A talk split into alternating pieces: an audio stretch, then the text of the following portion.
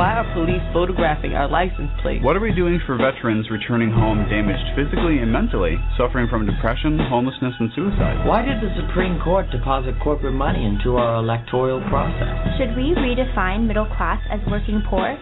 Or is it just another Wall Street merger? What's really behind new voter picture ID laws in certain states?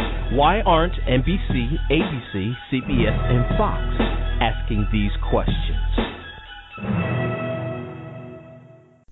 Welcome to the Reasonable Voice radio show.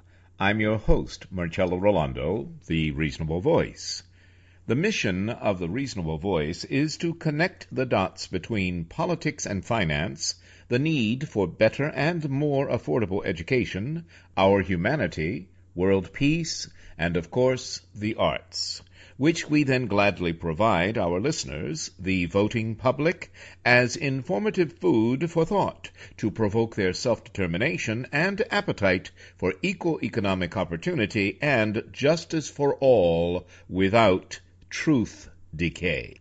The reasonable voices are advocates prioritizing education, preserving our history, leading by example for a peaceful and prosperous world by evoking and embracing both creative artists and political unity as solutions to our challenges. Good afternoon. This is the Reasonable Voices Talk Radio Show. I'm your host, Marcello Rollando, and my guest today is Marley Moynahan of the Coalition of Immokalee Workers uh, in Florida. Marley, how are you? I'm great. So happy to be with you. I am happy to have you too. I know we have in the past uh, uh, communicated via email on a lot of issues involving CIW, Coalition of the Immokalee Workers, but uh, this is the first time I think we've spoken, and certainly on radio. So uh, maybe we should um, I guess start off with what is the Coalition of Immokalee Workers? Absolutely. I'm happy to speak to that. The Coalition of Immokalee Workers is an internationally recognized human rights organization based in Immokalee, Florida. Uh, began in the early 90s, around 1993 and is the creator of the Fair Food Program, which is an award-winning program that improves the both the wages and the working conditions of uh, tens of thousands of farm workers along the East Coast mm. uh, through a partnership with retailers as well as growers, principally of tomatoes. Okay, Fair Food Program. What what's your title there? What what's your day-to-day sort of operation hat? Uh, so, as many people at the coalition do, uh, all of us do a little bit of everything. Mm-hmm. I work in particular on our communications work and also our development work. I am a part of the anti-slavery program, so I do some investigative work for that outside of the Food program on some of the more extreme abuses that unfortunately continue in agriculture.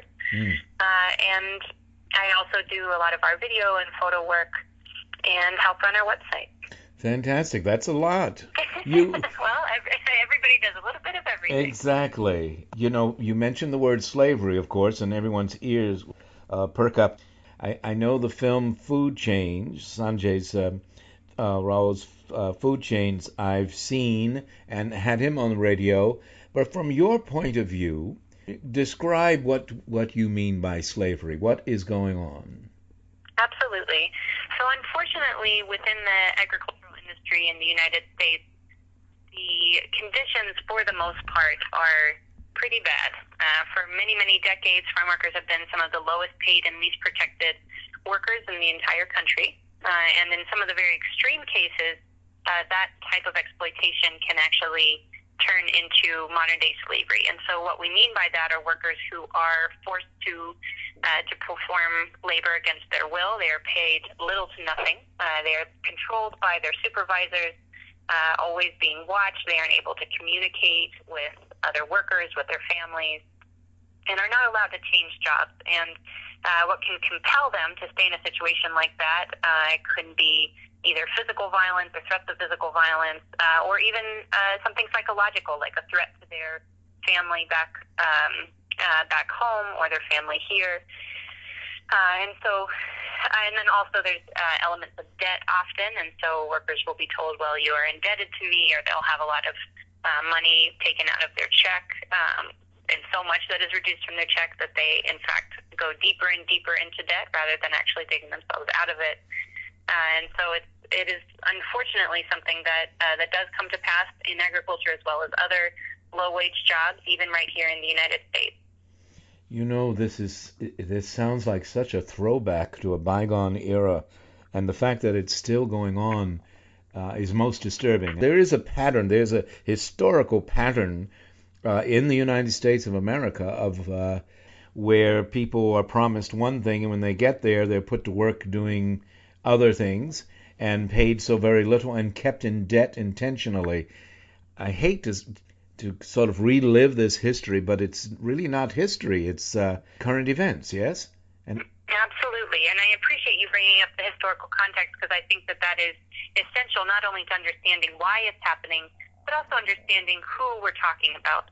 Uh, slavery has, of course, been a fundamental part of the agricultural economy of the United States uh, since the beginning of Europeans settling in the United States. So yes. the South was, of course, built on uh, plantation-style agriculture, uh, as of as was much of the country. Mm-hmm. Uh, and so we started with with what many of us think of when we think of slavery, which is the historical chattel slavery, in which men and women were bought and sold uh, and were forced to work without pay and were owned by other human beings. Mm. Um, but even after the Civil War and after that was eliminated, that dynamic didn't necessarily die because if you can, if you think about it, even though you can sign a law into being um, from one day to the other, when you have an entire economy built on free labor, yes, uh, that is billions and billions of dollars, uh, millions of pounds of products that are picked and produced through that economy, there's no way that that is going to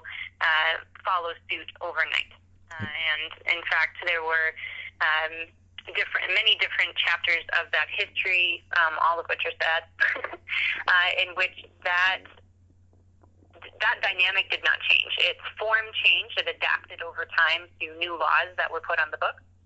Uh, you know, there was different servitude uh, there was, of course, convict leasing, in which um, young men and women were leased out from the um, from jails in order to do that labor, and uh, and so there were just different ways in which many of the same uh, men and women, descendants of the same men and women who had been slaves, were still kept in uh, in the field. Mm. Uh, in our case, uh, and thinking about, for example, the history of agriculture in Florida, um, that continued over time leading up to today, modern day slavery continues to exist. Again, its form is different. Um, the people occupying those jobs are perhaps different, but at the same time, I think it is a it is a mistake and a common a common myth to say that anybody who's in that position is necessarily an immigrant. On the contrary, many of the um, of the men and women who are enslaved in this country uh, is a complete mix. Uh, people might be here as immigrants, they might be here uh, with a totally valid work visa mm. uh, from another country, or they might be United States citizens. There were several cases in the in the 90s and the early 2000s, like the U.S. versus Lee, U.S. versus Evans, in which uh, all of the victims in those cases of modern day slavery were in fact U.S citizens who had been recruited from homeless shelters. And going back to what you had uh, mentioned earlier, had been promised a particular job, but when they arrive, uh, find that it is something entirely different. They found themselves uh, kept behind chain link fences with barbed wire. Um, again, forced to work. They were paid in, uh, in some cases, in drugs, uh, and kept through that uh, mm. in perpetual debt. They were physically beaten uh, and threatened by their supervisors. And these are not isolated incidents that are totally disconnected, for example, from our food system or the food that we get off the shelf at the supermarket. These were um, these supervisors who were who had this behavior were in fact or were committing these crimes were working for some of the largest growers in the state of Florida. Hmm. They were working in the orange groves uh, that produce the same oranges that make the orange juice that all of us have at breakfast. So, uh, those, I think it's very important to see, even though that these are very extreme cases, and by no means uh, is anybody who works in agriculture um, being forced to work against their will, but that uh, that does it does occur. Uh, and it certainly is a part, unfortunately, of our food system as a whole, and is something that all of us are affected by and connected to. And and we want to talk and define uh, as uh, uh, what the food system is, so we're clear from the grower, the farm worker, and through the supermarket and the fast food chains, just so we understand. This is a 2017 event. This is happening now. Is that correct? Absolutely.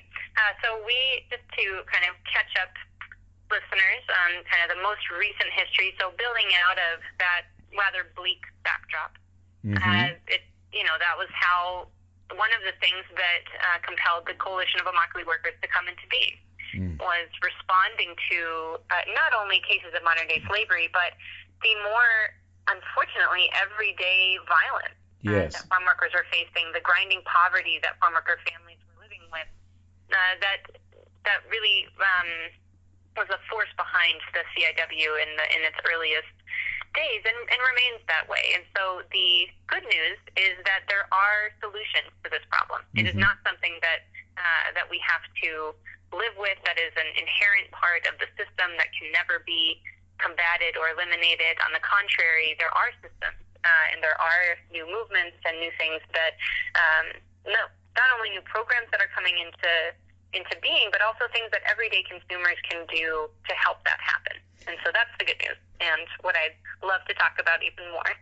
Uh, and so the the coalition not only uh, helped to investigate many of those early cases in the 90s and the early 2000s, uh, and we continue to do that work today. We partner with law enforcement uh, and with other nonprofit organizations in order to support workers who are in that situation in order to bring justice to uh, to those workers, and then also, given that we are in fact a farm worker organization ourselves, many of the victims in those cases end up becoming um, members of the CIW Hmm. and and attend uh, protests, which we'll talk a little bit more about later, and and are get involved in our work and actually become architects of a solution that actually prevents the same crimes that they themselves went through. And I think that's a really, uh, really critical and um, and beautiful part of this work Yes. is that it is not simply about uh, looking at individuals as victims, but rather looking at them as survivors, looking at them as workers, as mothers, as fathers, human beings, and also as as agents of change, as people who uh, then go on to keep those abuses from happening to other people.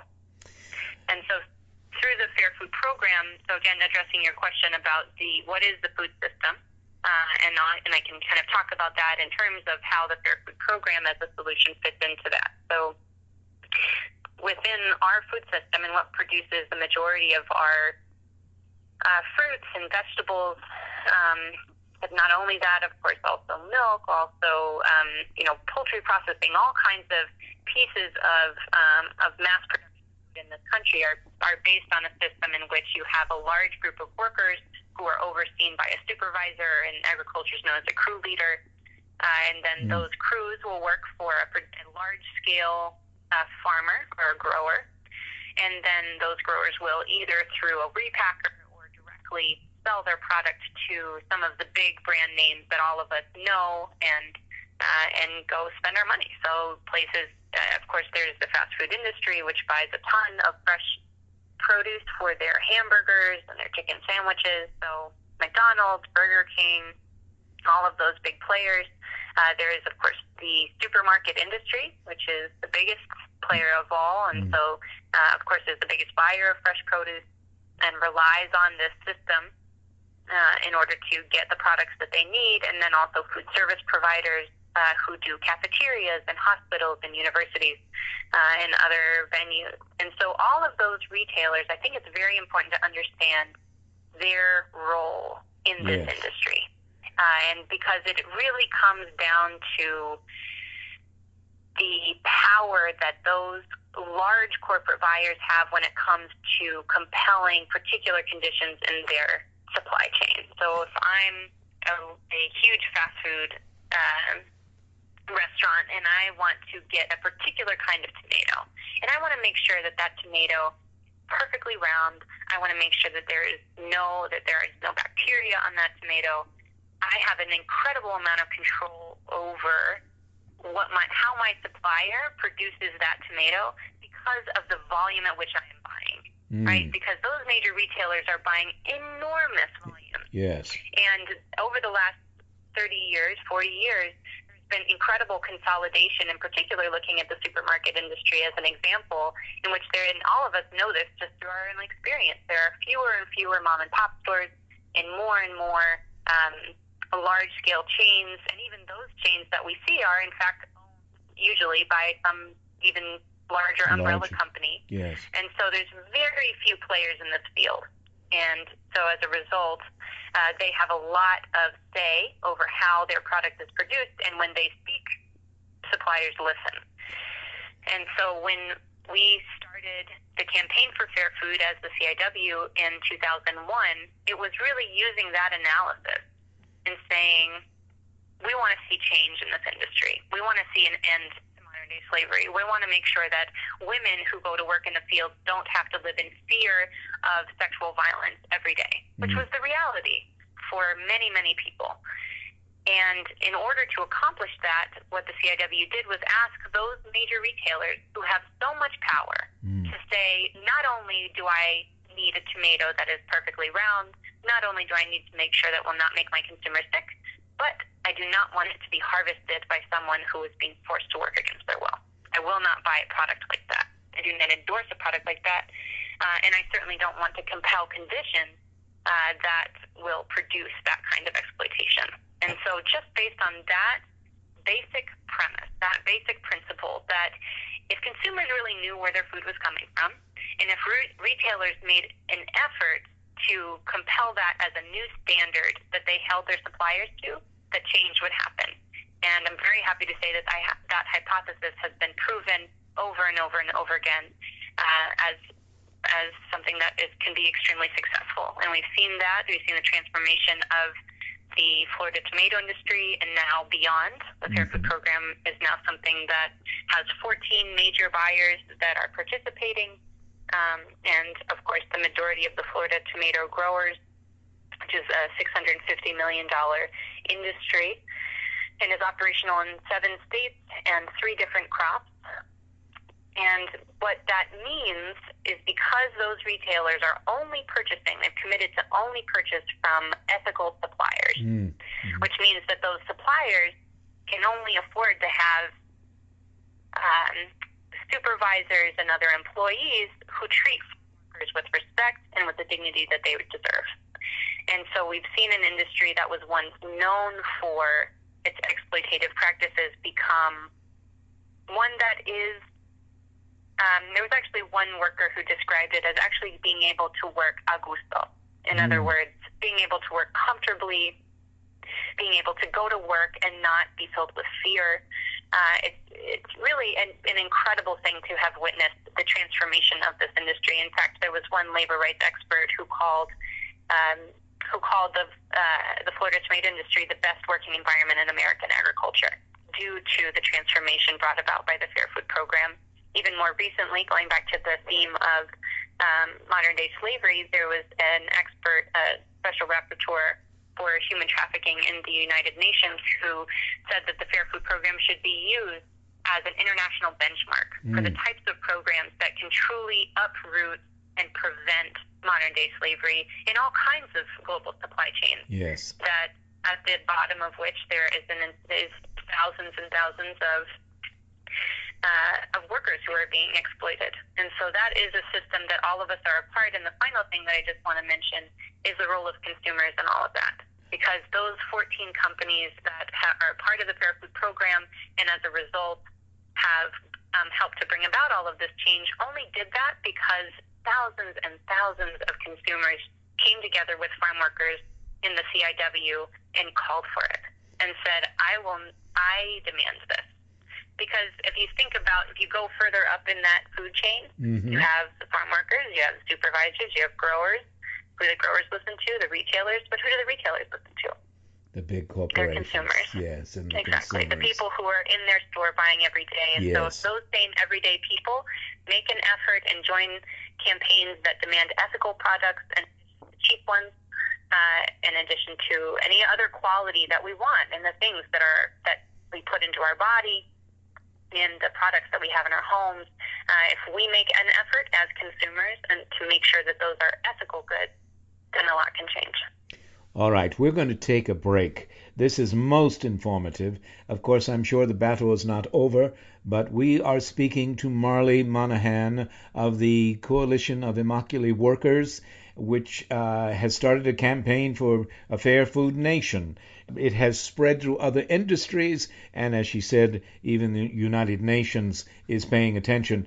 So, so will we. But for now, let's take a short break. We'll be right back. Please stay with us.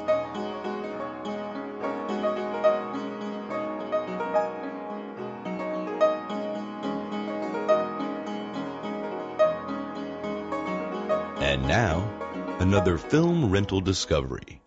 Welcome to the Indie Film Minute. Force majeure, a legal term freeing all parties from obligation in the face of an act of God. It's a beautiful day. A happy family, mom, dad, and beloved children on their annual ski vacation. No pressures, forget about work, etc. This is family life, beautifully mundane. After a morning skiing, it's lunchtime, and what better than a cafe with a view up the majestic slopes? Beautiful. A presumably controlled avalanche is rumbling down the slopes. How exciting! Getting closer. Wow. And closer. Uh oh. Raw white powder overcomes the cafe as. Dad chooses to save himself, leaving his family to fend for themselves. But the avalanche threatening to bury the cafe turns out to be a harmless snow cloud. Now what? Life goes on. Subtly, but fundamentally changed. Identity redefined in an instant. Force Majeure turns out to be one of the most interesting films of 2014, raising quiet but powerful questions. None of us can be confident of how we might react in such a situation. Watching the ramifications unfold on the screen, asking, What would I have done? cannot be avoided. Can we really know ourselves until we are tested? And should we fail at a fateful moment? Can those we love continue to love and accept us? And more importantly, can we accept ourselves? Force Majeure. Not in theaters. Discovery through rental. Welcome back to the Reasonable Voices Talk Radio Show. My guest today is Marley Moynahan of the Coalition of Immokalee Workers. Started out as an organization primarily protecting and making working conditions better for tomato farm workers in Florida, but it has gone much further, overcome many obstacles.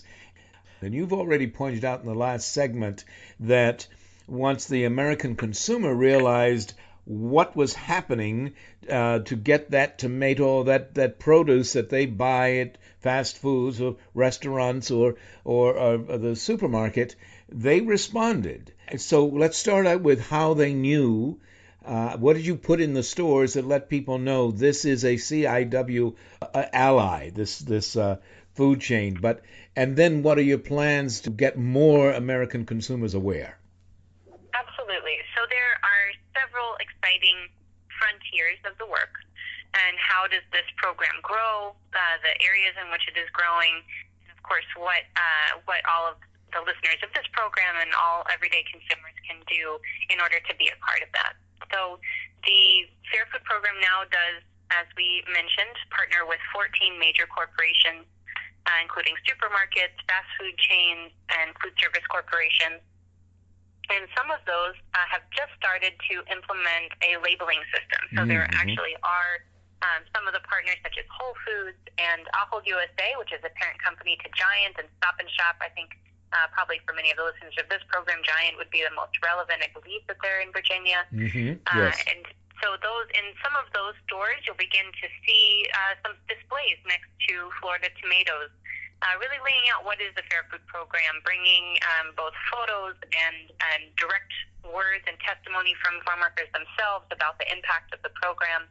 And so there will be those um, actually on the shelf to help uh, everyday consumers, regardless of whether or not uh, you've heard of the Coalition of Immokalee Workers, to know that this uh, this particular product was actually produced ethically and was produced fairly. Uh, so that is on the horizon. It has been implemented in, uh, in a couple of pilot projects uh, in certain regions of the United States in past seasons. I think the next season coming up, we'll see a redoubling and expansion of those efforts, which is very exciting.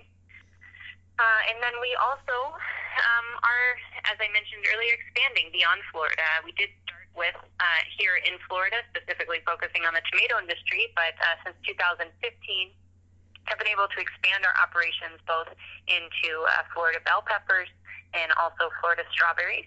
Uh, and then we are uh, just now heading out, packing our bags, uh, and heading up north uh, beyond the borders of Florida to uh, take the Fair Food program for a third summer to six northern states. So we'll um, be heading up first to Georgia, South Carolina, North Carolina, and then later in the summer uh, to New Jersey and Virginia Mm. and Maryland. Mhm. And so the and of course the reason we do that just to give a um, fun uh, economy lesson to all of the listeners is that of course um, as anyone who grows uh, any fruits and vegetables in their yard knows, uh, there are particular the uh, the fruits and vegetables that all of us get off the shelf often are produced in different states throughout the year. Florida has a very long growing season through uh, from November through May, and then from May through November.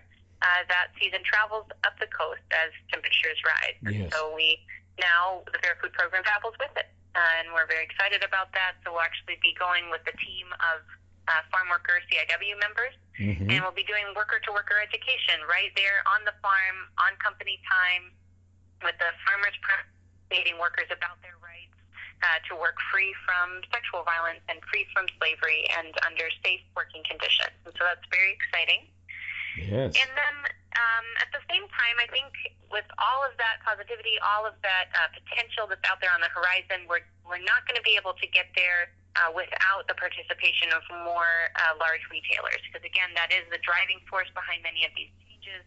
It is only when those retailers commit to um, to only purchasing products that uh, that are produced under the Fair Food Program and produced with this kind of worker-driven model for social responsibility Mm-hmm. that change comes about. And without that commitment, uh, we know that that um, is completely ineffective. And so there are some companies that give the most recent example of Wendy's, who continue to maintain that they don't need the Fair Food Program, that they are perfectly aware of what is happening in their supply chain. Uh, they tell consumers that they have their own code of conduct, they have their own auditors, and they are not in need of uh, something like the Fair Food Program. Um, however, as we know, uh, from that is a system that has been debunked over and over again by Yes. labor experts all over the world, in fact, because there are many corporations who uh, would like consumers to believe that they are perfectly capable of auditing themselves, um, but it's sort of uh, having the, the wolf watch the hen house, as it were. Exactly. Yes. Uh, and so I think that that uh, it's very important for consumers to distinguish between those things and to understand that. Of course, fortunately, as you said, um, you know, U.S. consumers once they have the information know exactly what to do with it. Mm-hmm. And uh, and so we've had uh, an incredible campaign with Wendy's uh, that has been getting bigger constantly uh, for the past couple of years.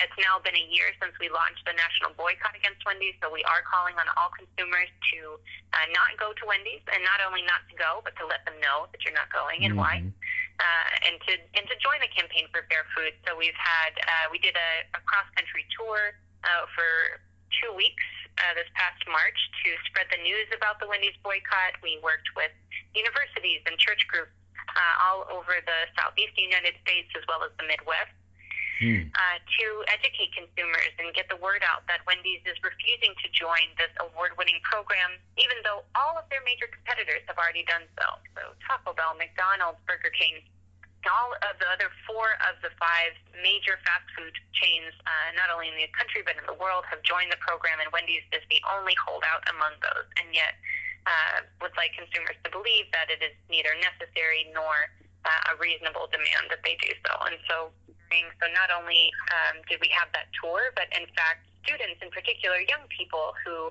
uh, not only are incredibly active, but also are the target market for a lot of these fast food chains, uh, really took it upon themselves to let Wendy's know that they would not be, they would not have the hood pulled over their eyes, that they could see what Wendy's was trying to do, and that they uh, would not accept anything less uh, than actually making that commitment Mm. uh, to only buying ethical products, uh, working together with farm workers to make that happen, just like all of their competitors. And so there was, in addition to the uh, cross country tour, there was actually a series of rolling fast So there Mm. were students all over the country, over a dozen universities, uh, where students uh, fasted for uh, anywhere between two and seven days Oh, at a wow. time um, to de- to call attention to this issue, to raise consciousness on their campus, and to, in some cases, put pressure on their university to, in fact, cut ties with Wendy's, Mm. uh, given its ethics record. And so there were uh, actually 19 students and alumni at the uh,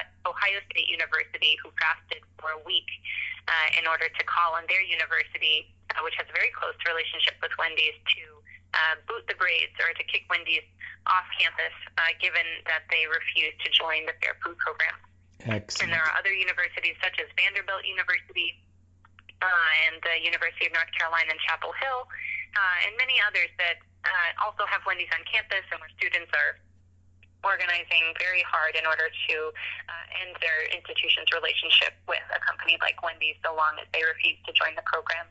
So there are many, many ways for people to get involved. Those are those of course are examples for students, uh, but Mhm. there are there's incredible activism and uh, and contributions being made also by uh, faith communities, by community leaders uh, all across the United States, and so that uh, takes you know in practice that looks like inviting the CIW to come to your congregation or come to your community or your school. High school students also uh, really, really incredible stuff. So not only inviting us uh, into that space, but also doing a, a delegation to Wendy's or doing a Wendy's protest to let Wendy's know that uh, that you that you and your community have joined this boycott, uh, that you will not uh, take their excuses at their Mhm. uh, at face value uh, and accept that as good enough because it isn't. And we know that. And you know what it comes down to, and I think is really important to remember, is that the difference between what Wendy's is doing and the Fair Food Program is vast. It can appear similar on the surface when you say, well, we have auditors and they have auditors, we have a code of conduct and they have a code of conduct. Uh, but it's in fact incredibly different. The Hmm. difference between having the women and men who actually work in the field, Yes. designing a program, implementing that program, having access to putting in complaints, uh, and then actually having them resolved, and most importantly, having those retailers who have all of that market power being legally bound to cut their purchases from a farm that has those types of abuses is a far cry Mm. from something like Wendy's CSR program, in which they communicate their expectations to suppliers, but no have no real uh, solid consequences for failure, and that is in almost worse than not having that program. I think that it's important for uh, for listeners to understand that when you have a program that appears to give workers protection, but in Mhm. fact has none of the infrastructure for doing so, the only thing that often accomplishes is just shielding those abuses Yes. and making it harder for there to be attention put to them, for there to be solutions crafted for them. And so it, in fact, can have a worsening effect for the workers in question in the supply chain. And so the difference is, is is vast, and I think it's imp- the most im- two most important pieces of that are worker participation. That workers need to be involved at every level of uh, creating those programs, and also that real legally binding commitment from a corporation to cut purchases in the case of a violation. Those two things are critical, uh, and Wendy's doesn't have either of them. And so it's uh, it is increasingly, frankly, it's increasingly offensive to uh, Wendy's consumers and to U.S. consumers more broadly to believe that Wendy's can continuously put out these messages and these uh, commercials that try to convince consumers that that is efficient and believing that they are just going to accept that as truth uh, and accept that the wolf is perfectly capable of guarding the hen house, uh, when of course they're not. How do you respond when they when when told that the public is told that the campaign for fair food uh, is a scheme designed to collect fees to be paid to CIW? What uh, uh, what is the basis of that, and how do you respond to that? How is the public Oh, responding?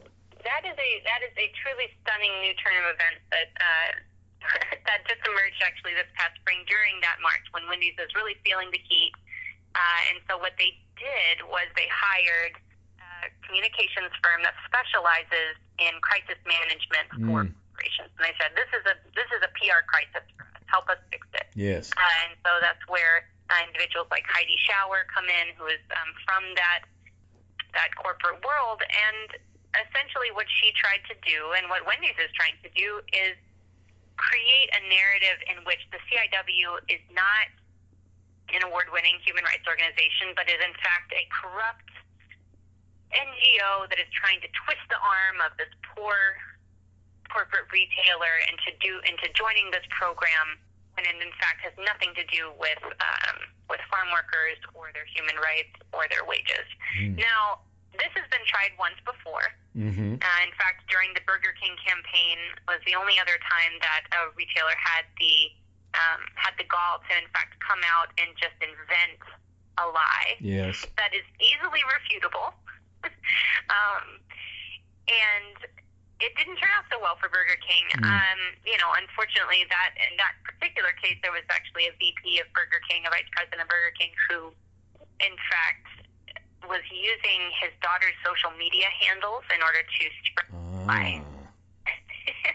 and that was um, pretty quickly discovered. Yes. And not only was um, did that a vice president have to uh, apologize and lost his job over it. But soon thereafter, Burger King joined the Fair Food Program. There so, you are. Um, I would I would caution Wendy's perhaps against continuing to uh, to use this particular line of reasoning, but it's clear that they are continuing to spread that lie. Uh, in fact, we were. Uh, just at their shareholder meeting last week, mm-hmm. and in their own shareholder meeting, uh, their vice uh, president of communications repeated the same uh, statement that the only reason the CIW had this campaign was because you know Wendy's wasn't paying CIW uh, mm. as if this uh, a piece of this program, which is the penny per pound premium, in which retailers will pay an additional penny per pound of all the tomatoes that they buy, uh, which should go which goes toward uh, improving wages for for farm workers, as mm. if we were actually receiving that money. So that's the lie. Uh, the reality, of course, uh, is Wendy's could learn this just by um, talking to, I don't know, any single one of their competitors who participates in the program already. But the reality is, is that penny per pound is paid directly to the grower. Mm-hmm. Uh, it's a premium, just like any other premium on those products. Uh, and then those growers distribute that penny uh, as a line item bonus in the checks of tens of thousands of workers mm. uh, over the course since the it so it never even CIW, much less do we keep it. Mm-hmm. It actually it moves for we are we have no more access to uh, that fair food premium than we do to uh, what Wendy's normally pays uh, grower for mm-hmm. tomatoes. We're not a part of the tomato industry. We don't. Uh, we have no say over that money, uh, and so it's there's nothing. There's just nothing true about it. But uh, it's a very convenient tagline for Wendy's to try to discredit the organization. Uh, again, all of that and all of the data about how that works and exactly how money is split up and exactly how it arrives, exactly how it's audited is all available. Yes. All of that is publicly available uh, through the Fair Food Program uh, annual report. And I will just say again that it's so low and so petty mm. uh, and also so misguided for a corporation to try to use that kind of language in particular against an organization like the CIW, mm-hmm. which again has been recognized so widely. The CIW has received a presidential medal for extraordinary efforts to combat human trafficking. Yes. Has been recognized by, has been invited to speak at the United Nations for several years. Has been recognized by human rights experts, labor experts across the country and across the world many times over. Mm-hmm. There are very few uh, human rights organizations with that much credibility um, who have, you know, we've had so many researchers down here who have examined the records, who have looked at exactly how we do this, and have come away feeling not that we are a corrupt organization, but rather that this is a program that is an incredibly detailed system. Uh, it's very, very well monitored. It sets a new bar for how uh, how much detail goes into monitoring, and most importantly, that this holds promise for changing the lives of millions of people who work in low wage industries. And Wendy's trying to disparage that progress as opposed to becoming a partner in it is is just absolutely despicable, frankly. Uh, and I think that it's a it is a line of reasoning that I think someone told them that that was a good idea, um, and that's unfortunate that they listened to them. As that uh, creating false narratives about about an organization like the CIW was going to win them, uh, was going to win the, the public narrative. And mm-hmm. I think that they will learn sooner rather than later that that um, was a mistake. I have no doubt they will ultimately be, be held accountable for those statements. Yes. Uh, and that they will be future partners of ours. I think that there has not been a single campaign yet that the CIW uh, has not won. And again, many of the partners that we work with now are in fact benefiting from their decision to join the Fair Food Program. Okay. Because again, that is in fact what um, what consumers are looking for. Exactly. The Fair Food Program, CIW. We must go, uh, Marley, but tell us where we can go, what website, what to, get the information that supports your position, and to learn uh, what is uh, what is truly honest about the Coalition of Immokalee Workers.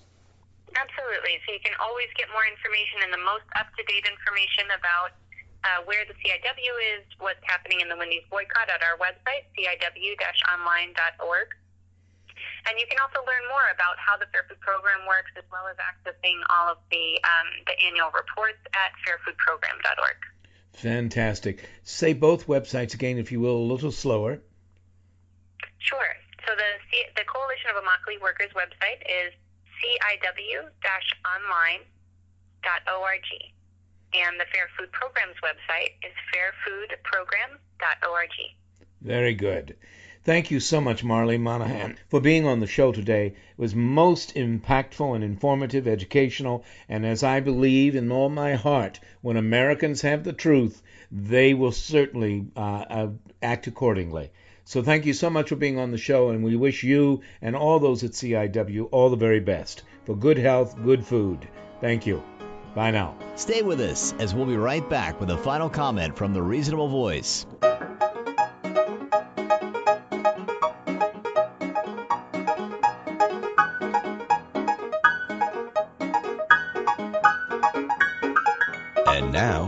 Another film rental discovery. Welcome to the Indie Film Minute. Religion is an inescapable facet of society. Here in America, home of the Bible Belt and megachurches as far as the eye can see, Christianity is king. Its creeping influence has its fair share of critics, but likely few are as entertaining as Brian Dannelly's dramedy, Saved. Jena Malone plays Mary, a devout teenager who loves praising the Lord with her best friend Hilary Faye. When Mary's boyfriend Dean comes out to her, Mary proceeds to follow through on a vision wherein Jesus tells her to save Dean's soul by losing her virginity to him. When Mary winds up pregnant and Dean is sent away to a Christian rehab center, she is forced to navigate her senior year confused and concerned about her once firm beliefs. Malone's performance as Mary is a knockout punch filled with soul searching that rises far above run of the mill teen angst. Mandy Moore's turn as the more radically religious Hilary Faye is also a highlight. Watching her bounce off the walls in response to Mary's loss of faith is equal parts hilarious and humbling. Saved pulls off the high wire act of realistically portraying what it's like to be forced to confront your beliefs while refraining from making a mockery of devout religion. Saved. Not in theaters. Discovery through rental. Hello, I'm Marcello Rollando, the Reasonable Voice, thanking you for joining us and becoming one of the reasonable voices heard round the world. The best years of our lives. In 1941, America was attacked by a foreign power with the intent of taking over our government, brainwashing us against democracy, and replacing any idea of supreme being with a self proclaimed Superman. However, united with our greatest global allies, the greatest generation was victorious in war and peace. In 2016, America was attacked by a foreign power with the intent of electing its choice for our government defaming America's exceptional diversity with angry rhetoric, hate speech, racism, fear mongering, Muslim bans, belittling the disabled, conversion therapy, and denial of environmental realities. In the disarray of disunity reigned apathy, and claims that free speech was the right to succumb to a Pied Piper of corporatism. Nonetheless, believing in the call of our Declaration of Independence, the evolution of our Constitution, and the leadership example of our Gettysburg Address, many persisted, knowing we are most indivisible when our Bill of Rights is free of malice aforethought when we protect ourselves with an independent press charged by we the people to educate us with truth, not speculative gossip, and when we exercise our right peaceably to assemble and to petition the government for a redress of grievances, including, but not limited to, bullies using the bully pulpit to preach Putin talking points. As in 1941, America again needs to trust the courageous optimism of our youth, coupled with the expertise of a bit of experience. Millennials looking up from devices with a momentary glance over their shoulders need assure baby boomers We've got this. For now they are the seers of the gateway forward, reinvigorating our I have a dream into the reality of its truth, setting us free from the lies we tell ourselves. Although divisive 1860 to 1960 political fog rises again to choke America's life breath, the strong can see beyond the increasing smog, resisting despite bearing the brunt of coal ash water, food deserts, and Wall Street's forever disappeared occupations. We will survive any event to blind our vision for generational renewal, inspiring all by embracing possibility. We, the young at heart and open minded, lift our eyes to the skies to harness the sun and renew life on and of the earth with what cannot be seen, but, like freedom, is discernible by the resolve of its antagonists. We are harvesting the very wind at our back, whisking those with eyes to see and ears to hear into the technology of thinking ahead, before the avarice festering in the towers of all that glitters without greatness floods both reason and land with water wars. Yet wisdom whispers, Stay calm and carry on, for we see correctly who perceive our greatness is as earthly stewards from Genesis to Revelation. I'm not certain what we should ask of those born in the 1960s assassinations, the Vietnam War, Kent State tragedy, left behind to survive trickle down economics after the lessons of the greatest generation were largely drowned out by government is the problem. So I listened to the wind and the sea reread Frank Capra's The Name Above the Title, remembered the enormous cultural contributions Beethoven and Billy Wilder bequeathed after they were deaf, Unable, however, to revisit Schindler's List, I again immersed mind, body, and soul in Spielberg's Saving Private Ryan, and discovered America's true inheritance from April 15, 1865, and April 12, 1945. So now I ask, what moral infrastructure have we provided millennials as renewable platform? For more than preserving the legacy of baby boomers, it is for millennials to protect and defend the earth from repetitive rape and pillage. Instead of Twitter tirades, we owe millennials debt free education, equal employment opportunity, income parity, and a life sustaining environment, for only the passionately compassionate can successfully resist immoral Goliaths. Before hearing Frost and Kennedy, I was too young to know how best to talent share. But with Angelou and Clinton inaugural encore, I saw the best years of our lives begin the moment trumped thinking is solar paneled. Sharing our talents, foresight, humanity, and thanksgiving for all life on earth, we give future generations the opportunity to inherit the wind for the best years of their lives. Thank you, and join us. Become one of the reasonable voices heard round the world.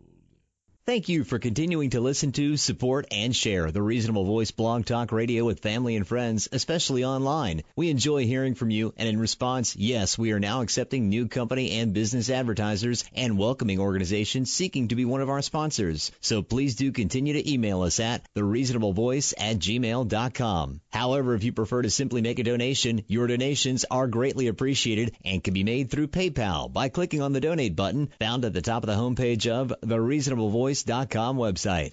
Thank you for joining us today to make every day as reasonable as possible.